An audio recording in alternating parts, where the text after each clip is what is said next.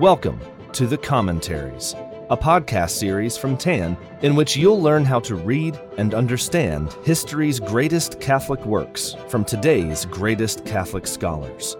In every series of The Commentaries, your expert host will be your personal guide to not just read the book, but to live the book, shining the light of its eternal truths into our modern darkness.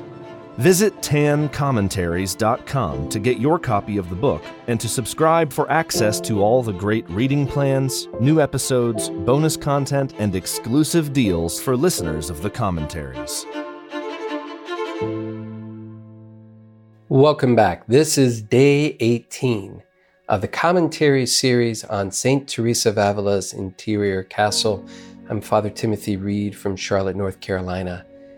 Now, today we come to the final chapters of the interior castle by examining chapters 3 and 4 of the Seventh Mansions. So, this is the time of spiritual marriage between our Lord and the soul that has journeyed this far. There is true union here. Souls in the seventh mansion have hit the summit of the spiritual life, and yet, as we learned last time, despite these lofty mystical heights, souls in the seventh mansions are more down to earth more concerned with everything pertaining to the service of God. And the soul is even more attentive to not offending God in any way. So, with that said, let's jump into chapter 3. Now, here, once again, St. Teresa is at pains to express how the soul, spiritually married to our Lord, now lives a new life, a, life of complete union with Christ. As St. Paul said to the Galatians, It is no longer I who live, but Christ who lives in me.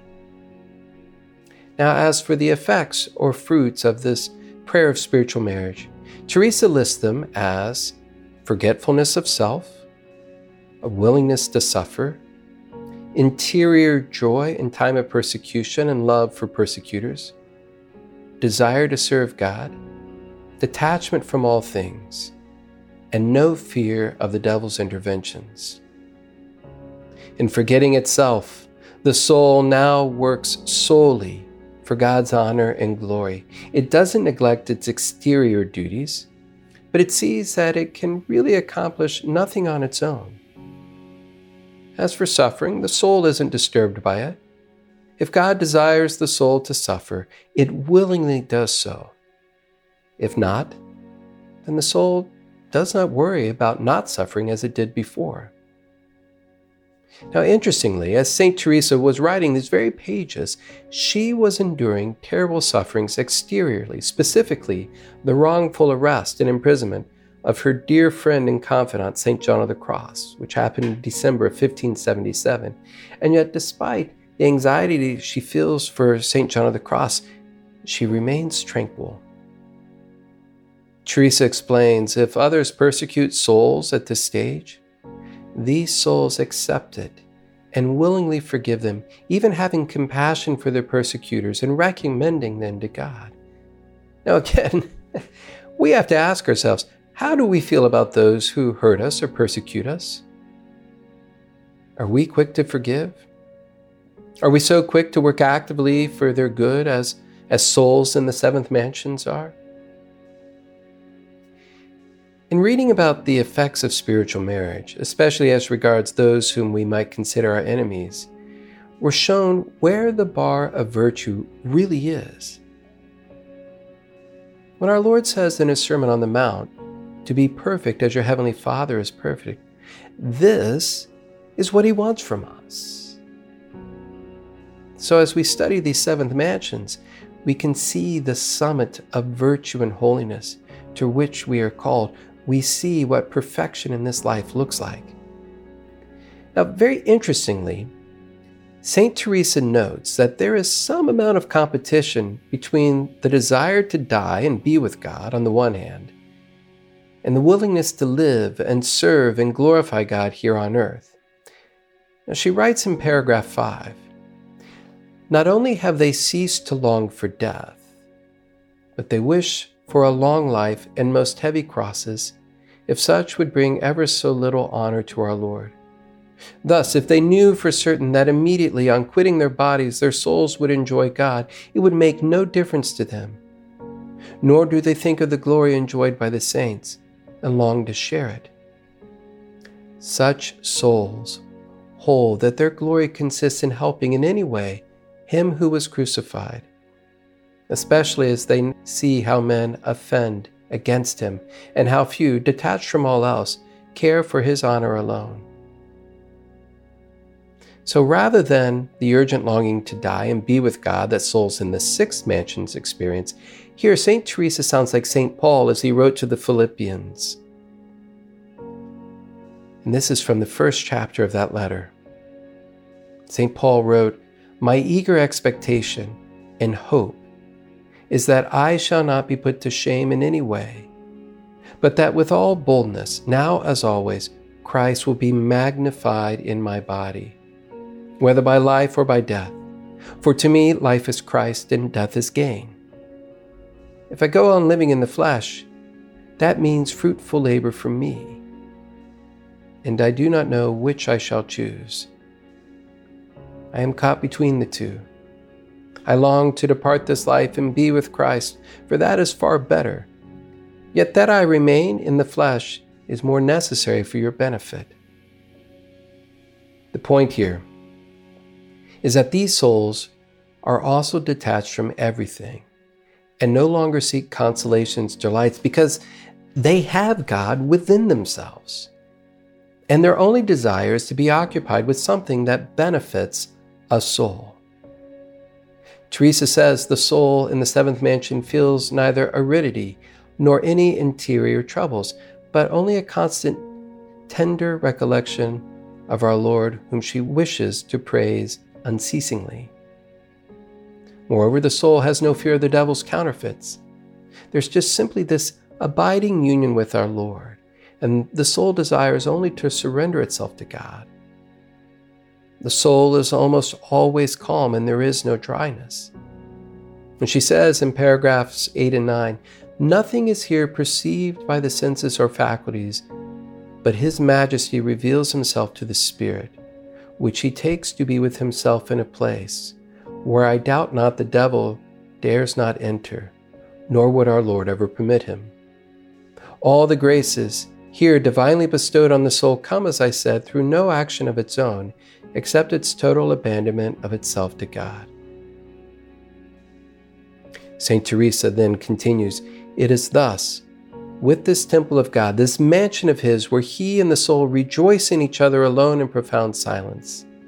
The mind need not act nor search for anything, as the Lord who created it wishes it to be at rest and only to watch through a little chink what passes within. Though at times it cannot see this, yet such intervals are very short. I believe because the powers are not here lost, but only cease to work, being, as it were, dazed with astonishment.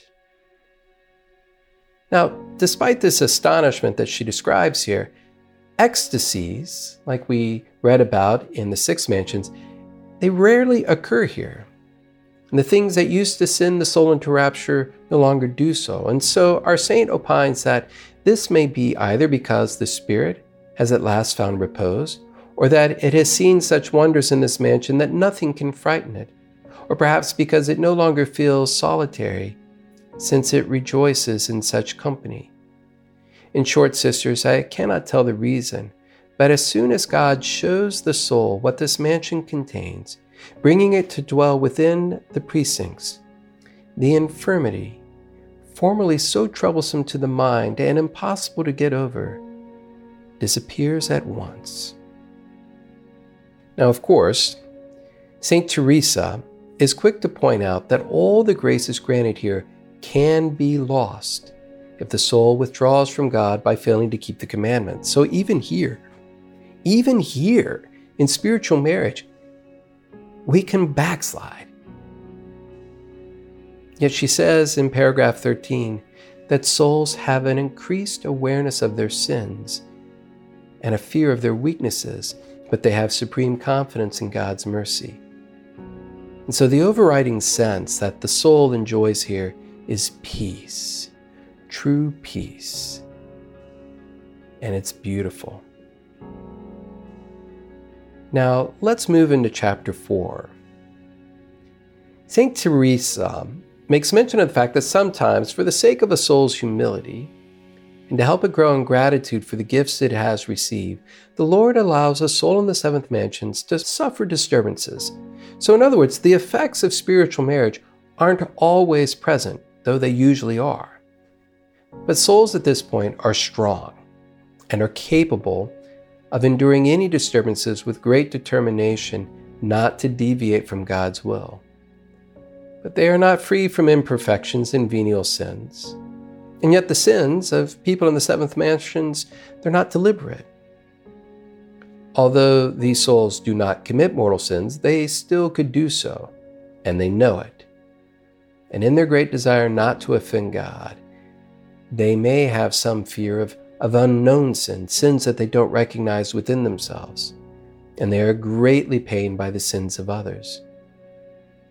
So Teresa says that our greatest security can be found in begging God never to offend Him. Now, as for why our Lord grants these favors to souls here in the seventh mansions, Teresa says that He does it to strengthen a soul so that it might be able to imitate Christ in His sufferings. Now, Teresa knows that those who are closest to Christ suffer the most. Now, think about our, our Blessed Lady. No one suffered more than she did outside of her son. And Teresa explains that the willingness to suffer gives evidence that a soul's visions and contemplation are indeed from God. Ultimately, though, and this is important, St. Teresa says, This is the end and aim of prayer, my daughters. This is the reason of the spiritual marriage whose children are always good works. Works are the unmistakable sign which shows these favors come from God. And so when you sum it all up, the reason why God leads a soul into these great precincts of the seventh mansions is so that they can do charitable works. And so Teresa tells us that we have to pursue the virtues because without them, we are spiritual dwarfs. St. Teresa encourages her daughters to ensure that they also act on their resolutions. So our actions should conform to what we say in prayer. And she continues in paragraph 12 Do you know what it is to be truly spiritual? It is for men to make themselves the slaves of God, branded with his mark, which is the cross. Since they have given him their freedom, he can sell them as slaves to the whole world as he was. Hmm. Humble slaves of God, not slaves to our passions. That's what we must learn to be. You see, at this point, prayer is not to be done now just for one's enjoyment, but rather to have strength to serve and St. Teresa uses this great analogy of Saints Martha and Mary, noting that both prayer and service are essential. In closing, Teresa states that we do not build towers without a foundation, for our Lord does not care so much for the importance of our works as for the love with which they are done. When we do all we can, His Majesty will enable us to do more every day. Isn't that beautiful? He doesn't care so much for the importance of our works, but the love with which they're done. And so, my friends, what we need to do is practice humility, mortification, service, and charity, along with loving our Lord. This will please God and enkindle the fire of love in the souls of others. Now that brings us to the end of the seventh mansions. Wow, what a journey. But we're not quite done yet. St. Teresa wrote a brief epilogue, and we'll discuss that next time. And in next talk and the talk after, we'll also do a little bit of review of all the ground we've covered in our tour of the interior castle. But that is the end of our podcast for day 18 in our study of the interior castle. Thank you so much for listening and for joining me on this journey to grow deeper in your spiritual life. Until next time, let's pray together St. Teresa's prayer. Let nothing disturb you. Let nothing frighten you. All things are passing away. God never changes. Patience obtains all things. Whoever has God lacks nothing. God alone suffices. Amen. May God bless you and may Saint Teresa intercede for you. This has been an episode of The Commentaries, a podcast brought to you by TAN. To follow the show, study more of the greatest Catholic classics, and to support the commentaries and other great free content from TAN, visit tancommentaries.com to subscribe and use coupon code COM25 to get 25% off your next order, including the interior castle and countless more spiritual works to deepen your interior life and guide you to heaven.